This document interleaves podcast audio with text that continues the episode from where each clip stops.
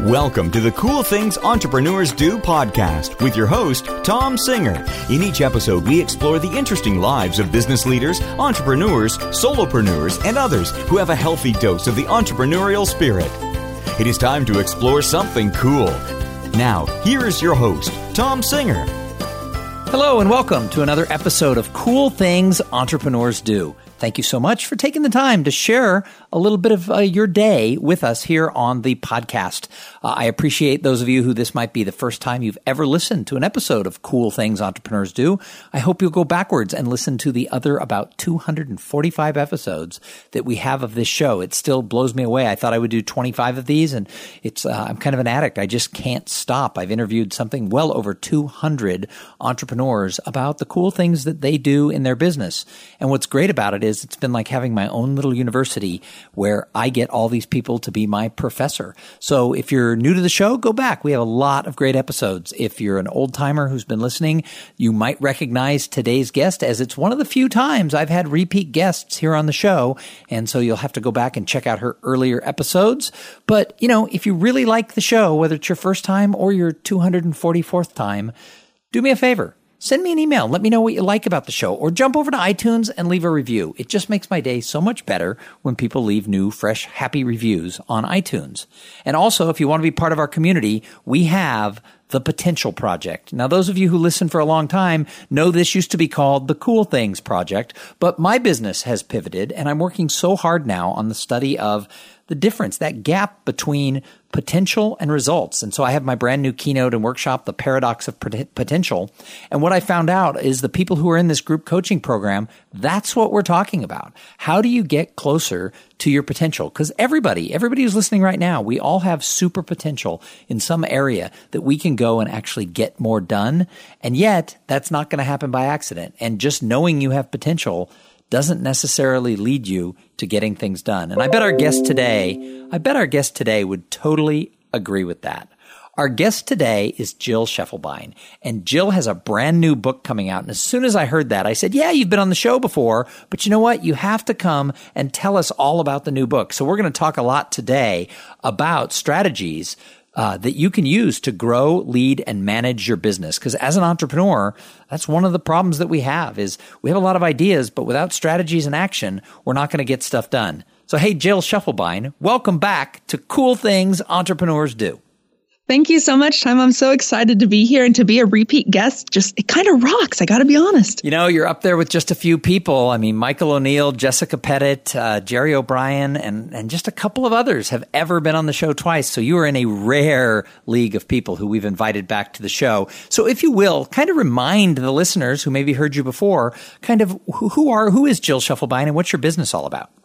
You know, it's it's amazing to get to share the story of where you started. And I know what you do Thom on this podcast and sharing people's journeys really helps people understand where others come from. And me, my journey before entrepreneurship was all in the academic space. So I taught at a university for 11 years. And while I was there, I developed literally hundreds of online classes and programs.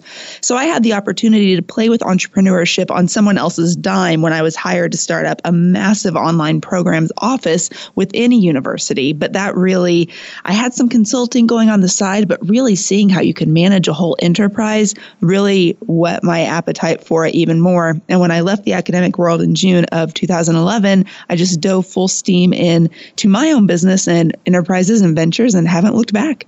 Oh, that is so, so awesome. So what have you really loved about the last, gosh, what is that? How many years? The last six years of being an entrepreneur? Yeah, it's, it's amazing. What I love about it is you have, and I love the word potential that you just talked a lot about, but you have the potential as an entrepreneur to craft your life in the way you want it. And I mean, in, in all honesty, everyone, whether you're working for someone else or not, has that potential to craft your life. But I think, especially as an entrepreneur, if you say, I'm going to design a life where I am working 20 hours a week, 60 hours a week, and I'm going to serve these people and this audience, whatever it is or whatever your goals are, you can build a business and build a life around your potential. And I think that's been the funnest part for me is realizing that it's okay to pivot and shift like you did, Thom. I did that a few years ago in my business. And it's okay to try to figure things out, but surrounding yourself with the right people to help you realize that potential is just so important. Well, and you talk about surrounding yourself with the right people and, and designing your life. And it sort of reminds me of one of the things I talk about a lot with my clients and, and in my speeches.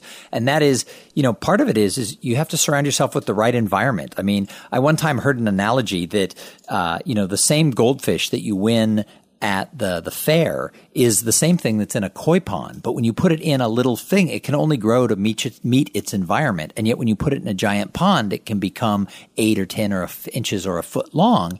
And so being in the right environment allows you to grow. And I think one of the cool things about your story is what you did, gosh, probably two or three years ago is you decided after leaving academia and having your consulting business, you needed to put yourself in a bigger environment. You needed to be, be a small fish in a big pond. And so one of the things you did is you up and moved.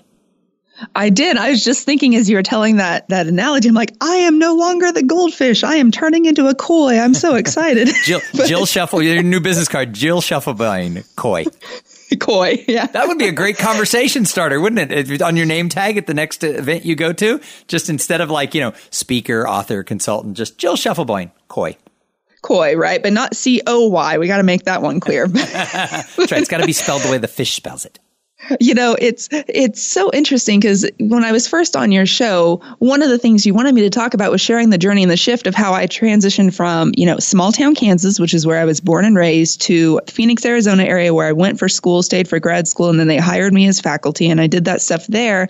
And then at one point in time, in fact, in 2014, so it's been two and a half years now, just saying, forget it. I am going to risk everything. I looked at my retirement account, divided it by 12, and I said, if worse comes to worse and I don't make a single cent, I'm going to move to New York City, have one heck of a year, and see how it goes. But two and a half years later, that retirement account has only grown and things are going well. But it was definitely putting myself in a bigger pond to realize that potential. And while I'm still growing for sure, it's definitely uh, stretched outside that initial goldfish bowl. Well, I think that's awesome. And, and I tell people all the time, I have a great life. I love what I do for a living. It, it's, you know, it hasn't always been easy and I made some bad choices along the way that, that limited me and I had to, had to crack my way out and find my, my, fight my way out. But I will tell you the only regret that I have is that I never lived in New York City.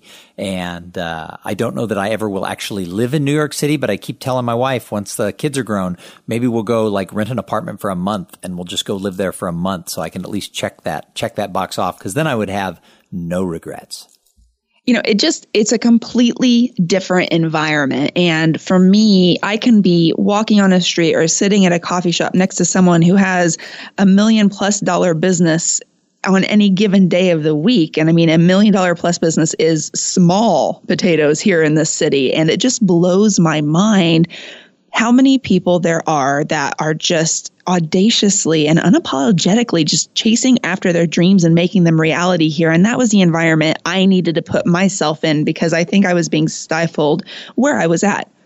Yeah, no, I think you've done a great job, and I think that you have grown from that goldfish into that koi. I've seen that in the time that I've known you, so I, I, I think it's really impressive. And now you're about to release this book that's going to take the world by gangbusters, and the book is called Dynamic Communication 27 strategies to grow, lead, and manage your business. So tell me about the book.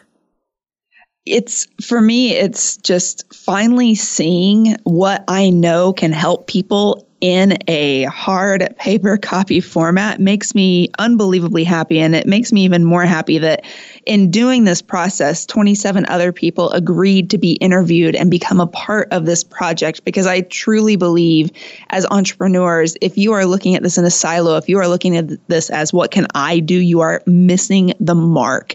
And once you bring other people in there, once you see people as collaborators, not competitors, you start to shift your thinking around a lot of things.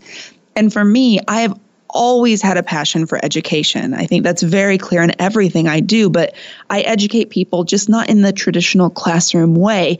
And I wanted to make the ideas and strategies behind effective communication theory approachable and applicable to people in business. Because when you learn these things in school, you regurgitate them for a test, you memorize key terms and things that quite frankly really don't matter. But I want to take those things, put them in your head and be like, oh, wait, yeah, I did hear about this, but I never did anything with it and show people how these strategies can actually be applied to change their business trajectory.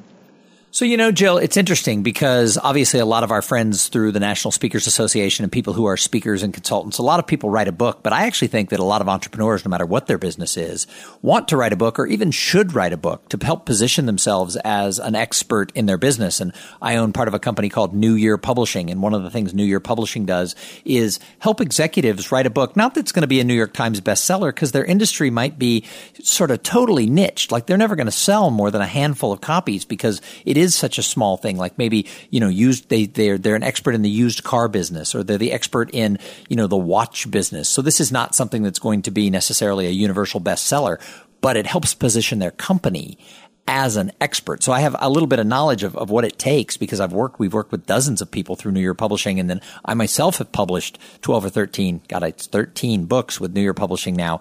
And so the, the answer or the question that I have for you is what's it like to actually put a project like this together? Because I think people who listen, no matter what their business is, think, oh, I, I could write a book. That would help position me. What's the, what's it like to actually write it? You know, Thom, I want to take the listeners kind of through a story of different types of publishing just to understand the context, if that's all right with you. Oh, absolutely. Educate away. You are an educator, aren't you? I, I can't. It's just she, in my blood. It's what I do. You and can't stop her. She's just going to educate us right now. dropping those education bombs. That's what I do. So I have actually been fortunate enough to publish in multiple different industries. So I have done the academic publishing. In 2009, I had a textbook released with one of the major five academic presses. And that was an experience. I got to know a lot about that type of publishing industry. Uh, five years later, I did a self published book solely to fit, as you're talking about, Thom, a very specific niche. And it got me in the door at a Super Bowl event. Very long story short, that wouldn't have been possible otherwise. And then this book is the traditionally published commercial press. And the majority of books that are published today are actually self-published or, you know, co-op published with a very uh, boutique publisher like, you know, like what you work with, Thom, or, you know, other publishing houses that kind of help entrepreneurs, executives, et cetera, really get their thought leadership out there. And what I've learned through this is that no matter what modality you do, there's two things that are just absolutely crucial in this process. And number one is even if you're quote unquote self publishing, if you are not investing in a solid editor, formatter, designer, etc., you're an amateur. Absolutely. And in Don't, fact, that's yeah. that's one of the things we do with, with New Year Publishing is we make sure that people are working with a great editor, maybe even a great ghostwriter, and then also a professional cover designer. The guy who designs all the books for New Year Publishing, that's what he does. He's a business book designer for a big for a big press and he designs our books as well and it's like there's there's no way you can half-ass this stuff no, I mean, and the, the problem is most people do. And it, it just baffles me. If you're going to take the time and energy to get your thoughts and your words out on paper, why are you not investing in yourself and dropping the few, maybe more, you know, five to ten thousand dollars, whatever it is that you're going to need to drop to make this not just some self-published kind of piece of crap, to be honest, into something that actually lends credibility. And I'm not saying your ideas aren't good if you don't go this. Welcome to the Cool Things Entrepreneurs Do podcast with your host, Thom Singer. In each episode, we explore the interesting lives of business leaders, entrepreneurs, solopreneurs, and others who have a healthy dose of the entrepreneurial spirit. It is time to explore something cool. Now, here is your host, Thom Singer. Hello, and welcome to another episode of Cool Things Entrepreneurs Do. Thank you so much for taking the time to share a little bit of uh, your day with us here on the podcast. Uh, I appreciate those of you who this might be the first time you've ever listened to an episode of Cool Things Entrepreneurs Do. I hope you'll go backwards and listen to the other about 245 episodes that we have of this show. It still blows me away. I thought I would do 25 of these and it's, uh, I'm kind of an addict. I just can't stop. I've interviewed something well over 200 entrepreneurs about the cool things that they do in their business. And what's great about it is it's been like having my own little university where I get all these people to be my professor. So if you're new to the show, go back. We have a lot of great episodes. If you're an old timer who's been listening, you might recognize today's guest as it's one of the few times I've had repeat guests here on the show. And so you'll have to go back and check out her earlier episodes. But, you know, if you really like the show, whether it's your first time or your 244th time, do me a favor send me an email. Let me know what you like about the show or jump over to iTunes and leave a review. It just makes my day so much better when people leave new, fresh, happy reviews on iTunes. And also, if you want to be part of our community, we have the Potential Project. Now, those of you who listen for a long time know this used to be called the Cool Things Project, but my business has pivoted and I'm working so hard now on the study of the difference, that gap between potential and results. And so I have my brand new keynote and workshop, The Paradox of Potential. And what I found out is the people who are in this group coaching program, that's what we're talking about. How do you get closer to your potential? Because everybody, everybody who's listening right now, we all have super potential in some area that we can go and actually get more done. And yet that's not going to happen by accident. And just knowing you have potential doesn't necessarily lead you to getting things done. And I bet our guest today, I bet our guest today would totally agree with that. Our guest today is Jill Schiefelbein, and Jill has a brand new book coming out. And as soon as I heard that, I said, yeah, you've been on the show before, but you know what? You have to come and tell us all about the new book. So we're going to talk a lot today about strategies uh, that you can use to grow, lead, and manage your business. Because as an entrepreneur, that's one of the problems that we have is we have a lot of ideas, but without strategies and action, we're not going to get stuff done. So, hey, Jill Schiefelbein, welcome back to Cool Things Entrepreneurs Do. Thank you so much, Thom. I'm so excited to be here and to be a repeat guest. Just, it kind of rocks. I got to be honest. You know, you're up there with just a few people. I mean, Michael O'Neill, Jessica Pettitt, uh, Jerry O'Brien, and, and just a couple of others have ever been on the show twice. So you are in a rare league of people who we've invited back to the show. So if you will, kind of remind the listeners who maybe heard you before, kind of who, who are, who is Jill Schiefelbein and what's your business all about? You know, it's it's amazing to get to share the story of where you started. And I know what you do Thom on this podcast and sharing people's journeys really helps people understand where others come from. And me, my journey before entrepreneurship was all in the academic space. So I taught at a university for 11 years. And while I was there, I developed literally hundreds of online classes and programs. So I had the opportunity to play with entrepreneurship on someone else's dime when I was hired to start up a massive online programs office within a university. But that really, I had some consulting going on the side, but really seeing how you can manage a whole enterprise really whet my appetite for it even more. And when I left the academic world in June of 2011, I just dove full steam in to my own business and enterprises and ventures and haven't looked back. Oh, that is so, so awesome. So what have you really loved about the last, gosh, what is that? How many years? The last six years of being an entrepreneur? Yeah, it's, it's amazing. What I love about it is you have, and I love the word potential that you just talked a lot about, but you have the potential as an entrepreneur to craft your life in the way you want it.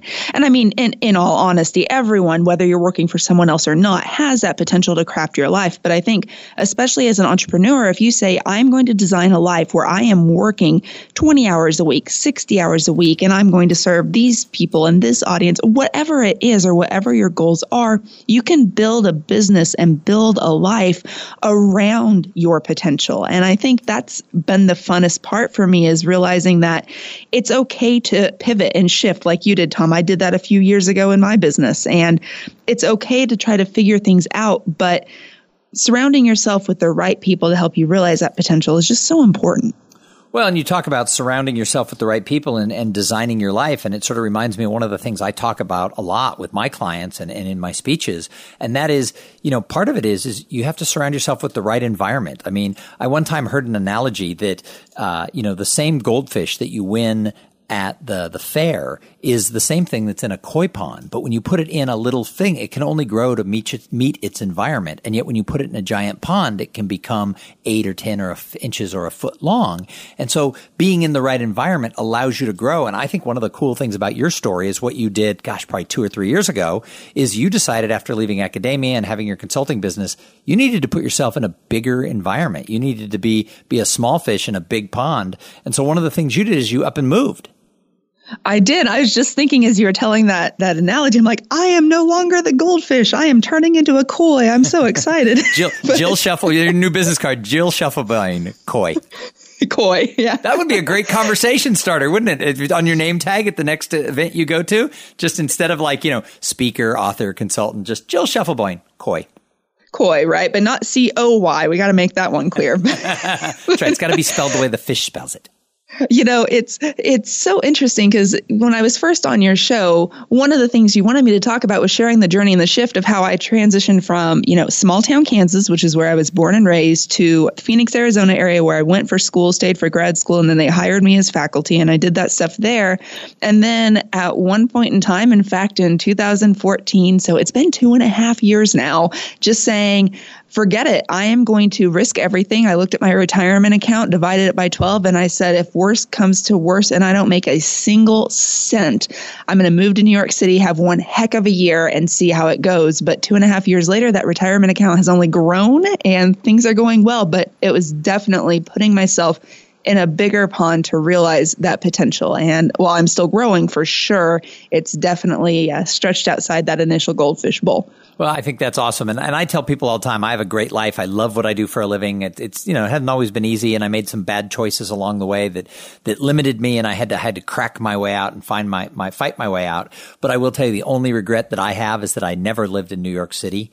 And, uh, I don't know that I ever will actually live in New York City, but I keep telling my wife once the kids are grown, maybe we'll go like rent an apartment for a month and we'll just go live there for a month so I can at least check that, check that box off. Cause then I would have no regrets you know, it just, it's a completely different environment. And for me, I can be walking on a street or sitting at a coffee shop next to someone who has a million plus dollar business on any given day of the week. And I mean, a million dollar plus business is small potatoes here in this city. And it just blows my mind how many people there are that are just audaciously and unapologetically just chasing after their dreams and making them reality here. And that was the environment I needed to put myself in because I think I was being stifled where I was at.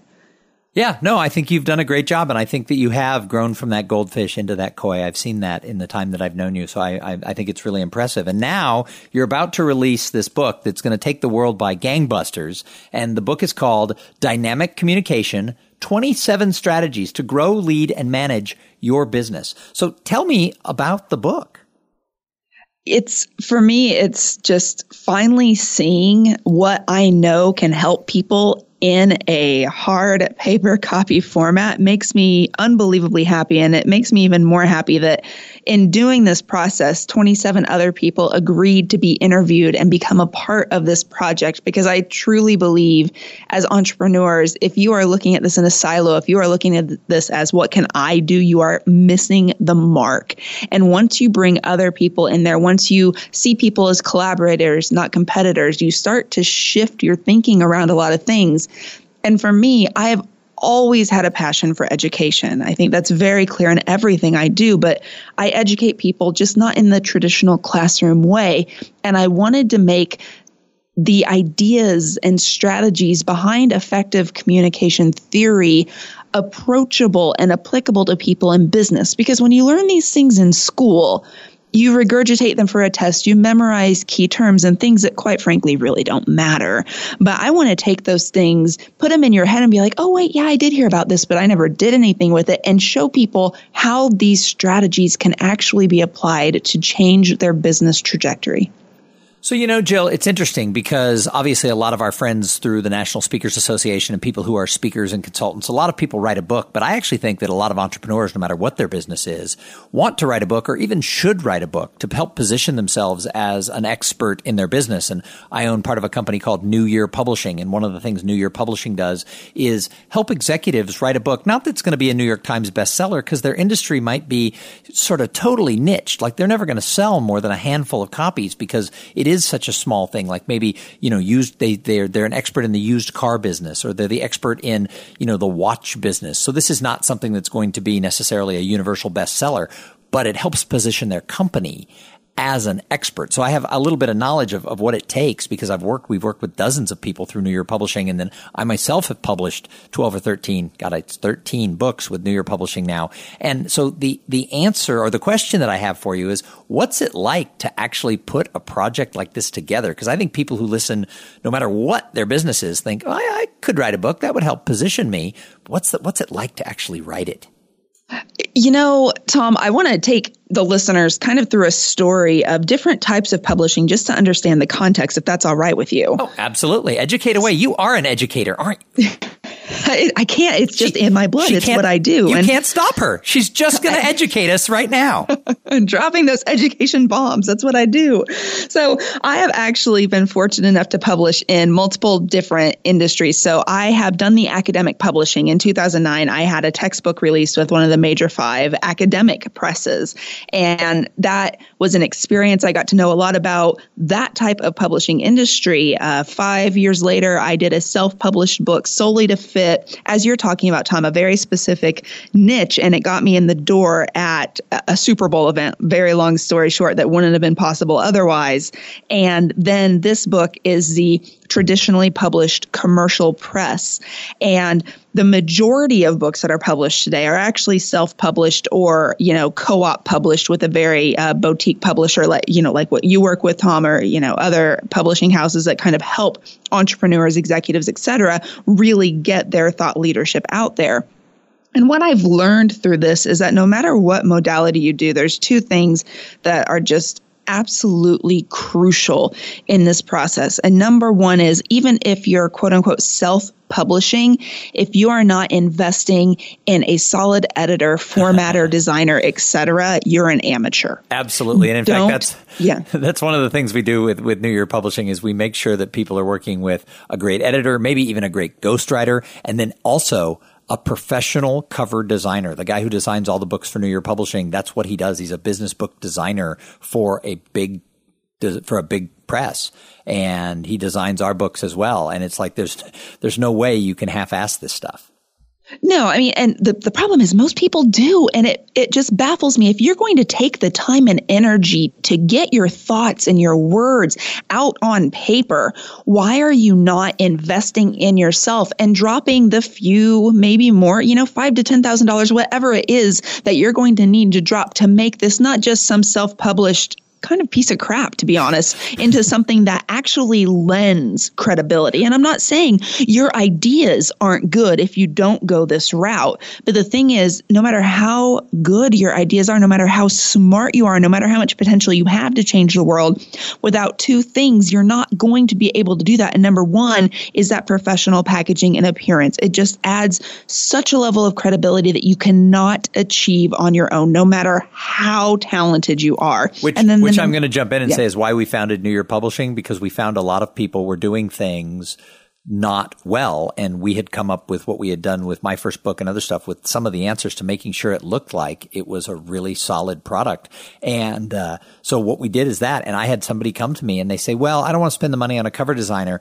You know, my daughter is an artist and the book, it didn't look like a book cover. It looked like, you know, it looked like a commercial for, you know, pantyhose or something. It was like somebody running through the forest and it was like, whoa, whoa, whoa, that's not a business book cover. That's a beautiful piece of art, but it doesn't say professionalism. And so what you're talking about is so true because that's why we started the company it, it just it makes all the difference in the world. We make first impressions so quickly and that is not just about appearance. It's about every piece of collateral you ever put out online offline etc so that was number one. Number two is no matter what you're doing with your book do not just do it for the sake of doing it. Have a strategic plan behind it whether that is getting in the door somewhere or whether that is sales. For my self-published book the only reason only reason I wrote it is because I was at a Super Bowl networking event in New Orleans in 2013.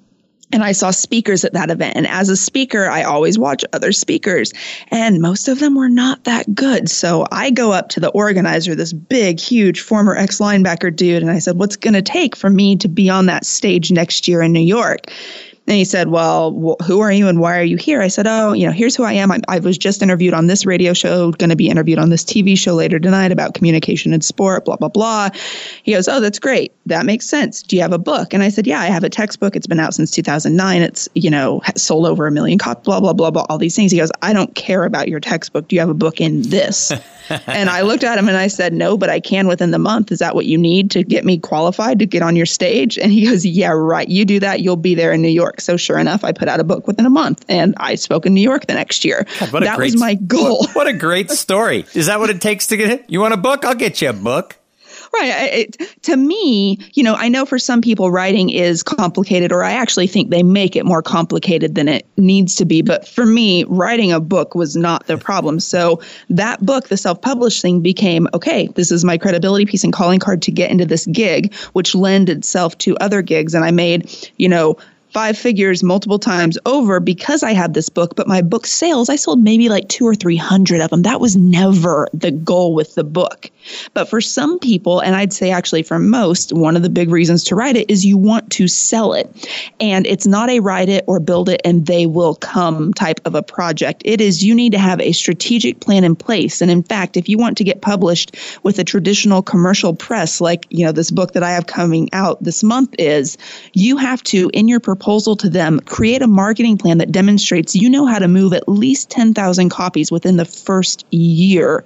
So understanding the goal for the book, in addition to having it professionally designed, curated, edited, those are the two things that no matter what you do, get those in your head fast. So now you've schooled us a little. Tell us about your process of getting this book done. my process was kind of funny, Thom. I screwed up a lot along the way. And I screwed up because when I first made this proposal, uh, full timeline, just so people are aware of what it takes to get into a, you know, a publishing house with significant distribution capacity. It's I submitted, I started writing the proposal in October of 15. I submitted it shortly thereafter. It was about 50 pages, two chapters, full table of contents fleshed out, 10, 12 page marketing plan, etc.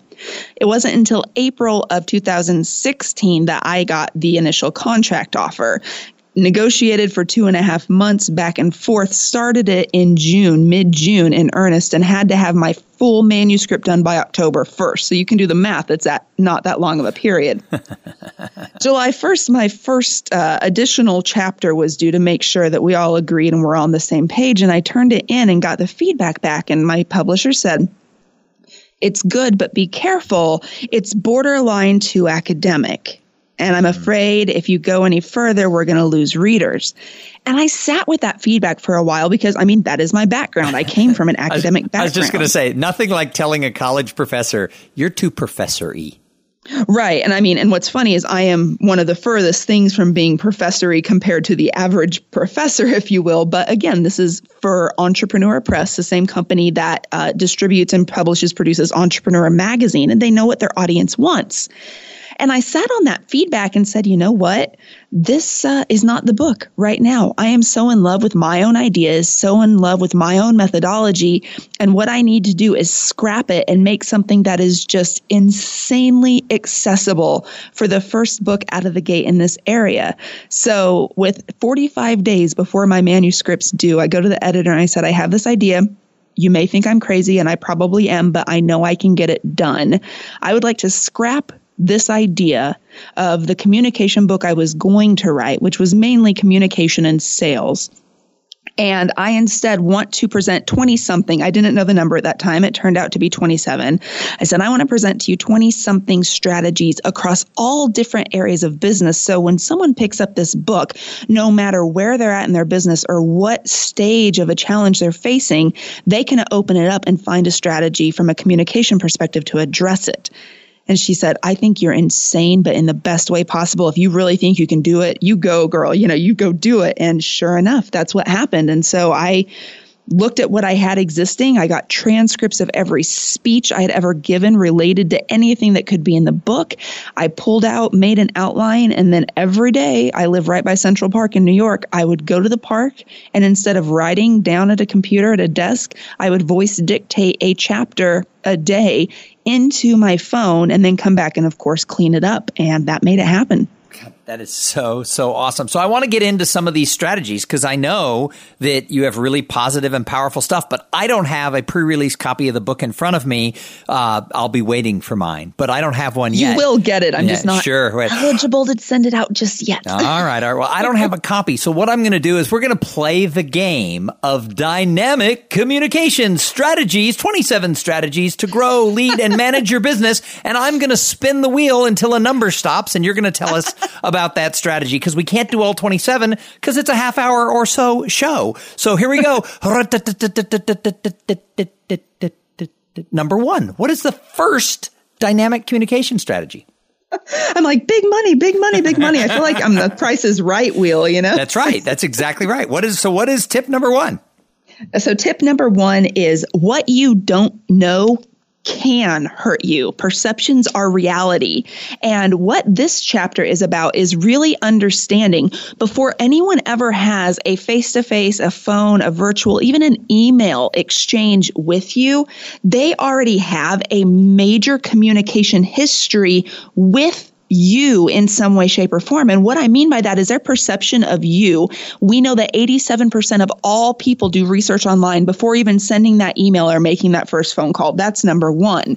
But what that means is not just your digital footprint, which is covered in this chapter and is important, but that potential consumer has perceptions about the business, either yours or the one you work for, the owner or the leadership, if that's you or if that's someone else, any salespeople they've interacted with or seen tweets or any social media post online, other employees within the company, the product or service itself, the industry, and this is huge, the industry and even similar companies. So if someone's coming to your company for the first time, and let's say you are uh, Salesforce, for example, you're a CRM type system, you're a relationship management software. Well, when I come and have my first communication with you, I already have all that history that I've seen online, experiences from friends who may have used it, but also if I have ever tried any other CRM in the past, let's say like ACT or Contactually, those perceptions are actually influencing our interaction,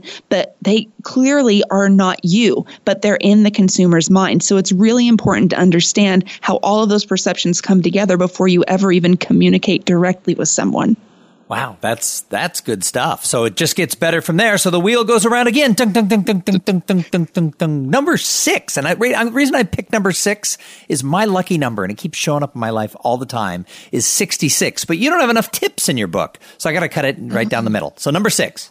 Number six. Oh my gosh, lucky me. Six is my lucky number today too. It's this is one of my I think favorite chapters that really to me lets me get my geek on from kind of a professor way, but really apply it in a way that is, in my opinion, ridiculously relevant to business owners. And I call it being open 24 7 panopticon style service. So I'm going to geek out with y'all for just a minute. The Panopticon was designed originally as a way for a single manager to oversee a large workforce, and it evolved into a prison structure where you built an octagonal or more round prison structure with a centralized guard tower in the middle. The guard would or would not be on duty from that center pillar, but the windows were mirrored so that he could see out but you couldn't see in. So as an inmate, you never knew if you were being watched or not. So that increased compliance and positive behavior. So I joke in the book, I explain this in the book, and I like to think they developed the model while drinking shots of vodka and putting them on the bar, you know, all these things. I try to make it fun and accessible, kind of like Drunk History, if you ever seen that show. Love that show. it's so good. I tried to do that with academic theories in this book. That was kind of what I was thinking. And uh, with this, I turn it on its head that your customers, whenever they make a purchase from you, they want to know that you have their back 24 7. They want to know that you're watching them and there to help them 24 7. So within that chapter, I outline a number of different strategies that you can use to actually make that happen. Um, one of those, for example, is what you're doing immediately after someone clicks purchase. And that is an opportunity that so many people, I think, screw up. And a lot of times we think of sending these thank you emails instead of a welcome email, right? So thank you kind of signifies the end of something, whereas a welcome signifies the beginning of a relationship, a beginning of a partnership, of a community where you're going to be involved with them and on their journey while they're using your product. So that's one way to make them feel served 24 7. That is so awesome. So uh, the next number, I'm just going to pick one out of the blue here, is 19. 19. I'm like, I don't have them all memorized in the exact order, but what? ooh, I like ni- I like them all. Like I'm not even faking. I was going to say, are we making you, like, are, we, are we making you pick between your children here? It, it kind of is, but let's see. Chapter 19, All Hands on Deck, Effective and Efficient Meetings. And I tried to have fun with some of the titles too. The next one, my favorite title is uh, number 20, is Cyber Isn't a Dirty Word, Managing Virtual Teams. But I'll go back to chapter 19 here.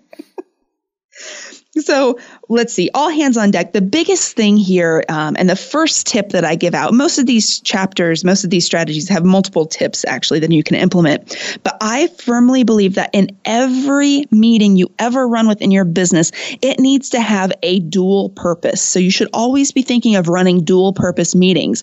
And as a manager, that means you have the immediate purpose or reason for the meeting. So let's say you are meeting to strategize, you know, a new kickoff for a new marketing campaign, whatever that may be.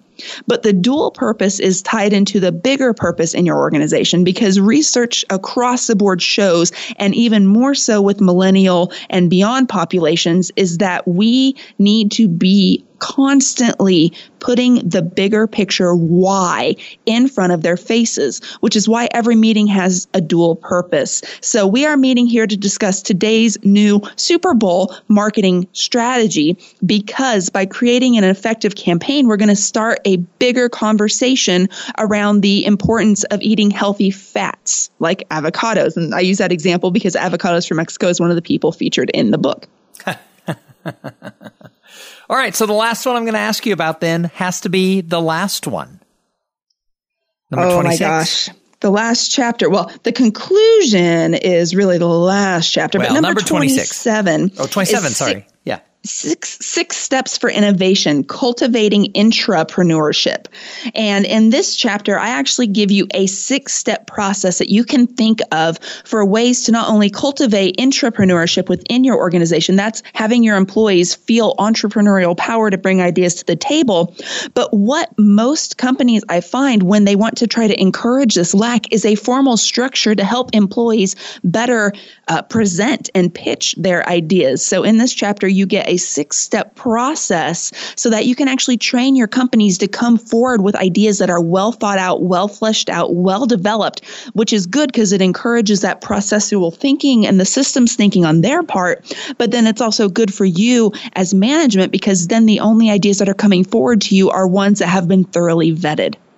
That is so awesome. So in the conclusion, what do you tell everybody? How do you leave the book? What's the what's the last little tidbit you want to share with everybody who's listening? The last thing is this I call it the law of diminishing marginal motivation. It's like in economics, the law of diminishing marginal utility. If you're incredibly hungry and you grab, let's say, a cheeseburger, I like cheeseburgers, but maybe it's a veggie burger, who knows, whatever. You're hungry and you grab a burger. That first burger you eat is going to be so immensely satisfying. And maybe you're still a little bit hungry, so you get another burger. Well, that burger will be good, but not as good as the first one. And even bite by bite, it diminishes in its utility. The same thing goes anytime you read a book, anytime you attend a speech, listen to a podcast, attend a training, whatever it is, the further and further you get away from the idea, I call it the law of diminishing marginal motivation, where you are less likely to actually implement something. So, one of the things that I'm proud of with this book is anyone who purchases it gets access to a bonus site where they get 12 plus hours of interview content from the 27 people I put in the book, but you also get a workbook that will actually help guide guide you and help you implement the strategies.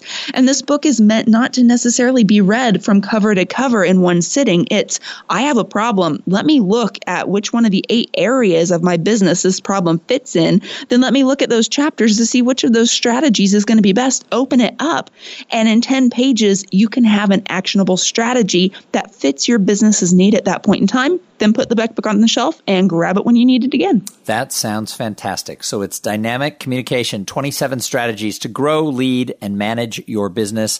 I think this is going to be a huge success, and I am so excited for you, Jill Schiefelbein, that uh, you get to to do this. And according to my notes here, this podcast, a lot of people don't listen the day it launches, but it will launch like two days after the book comes out, which means if you're hearing this in your ears right now, you can run to a bookstore, run online. Where's the book available? If somebody says, Oh my God, I have to buy her book right now, where do they go? Well, the right now answer is Amazon, right? Where's the right now answer for everything? Amazon. But it's mm-hmm. also going to be available at Barnes and Noble, a lot of different indie bookstores around the country. I'm so fortunate to be partnered with Entrepreneur Press. They've been amazing in spreading the word, putting me in their magazine, getting me on video, all that type of stuff. It's been great. But you can also go to dynamiccommunicationbook.com and click on one of the different vendors on there as well, and it will take you directly to the book page. That is so fantastic. And again, thank you for coming back and sharing this with the audience here at Cool Things Entrepreneurs Do.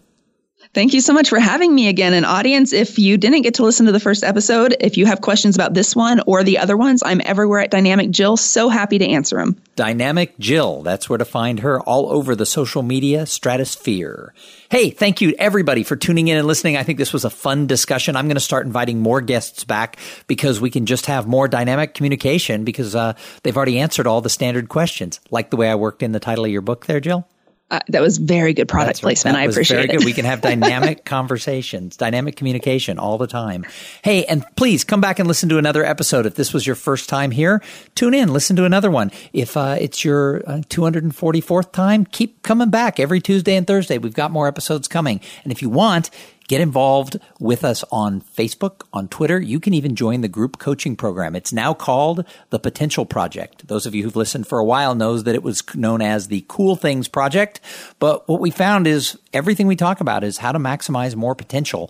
And it sort of fits in with the paradox of potential workshop that I'm doing around the country now. And so we made the decision to change the group coaching program to the Potential Project. And all of us have potential that should be on our projects. So that's good. So I'm going to be back in a couple of days with an interview with somebody just as cool as Jill Schiefelbein.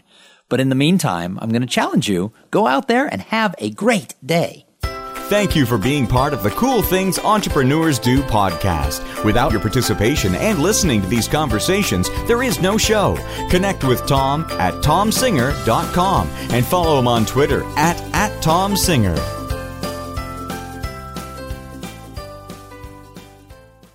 This podcast is a part of the C Suite Radio Network. For more top business podcasts, visit c-suiteradio.com.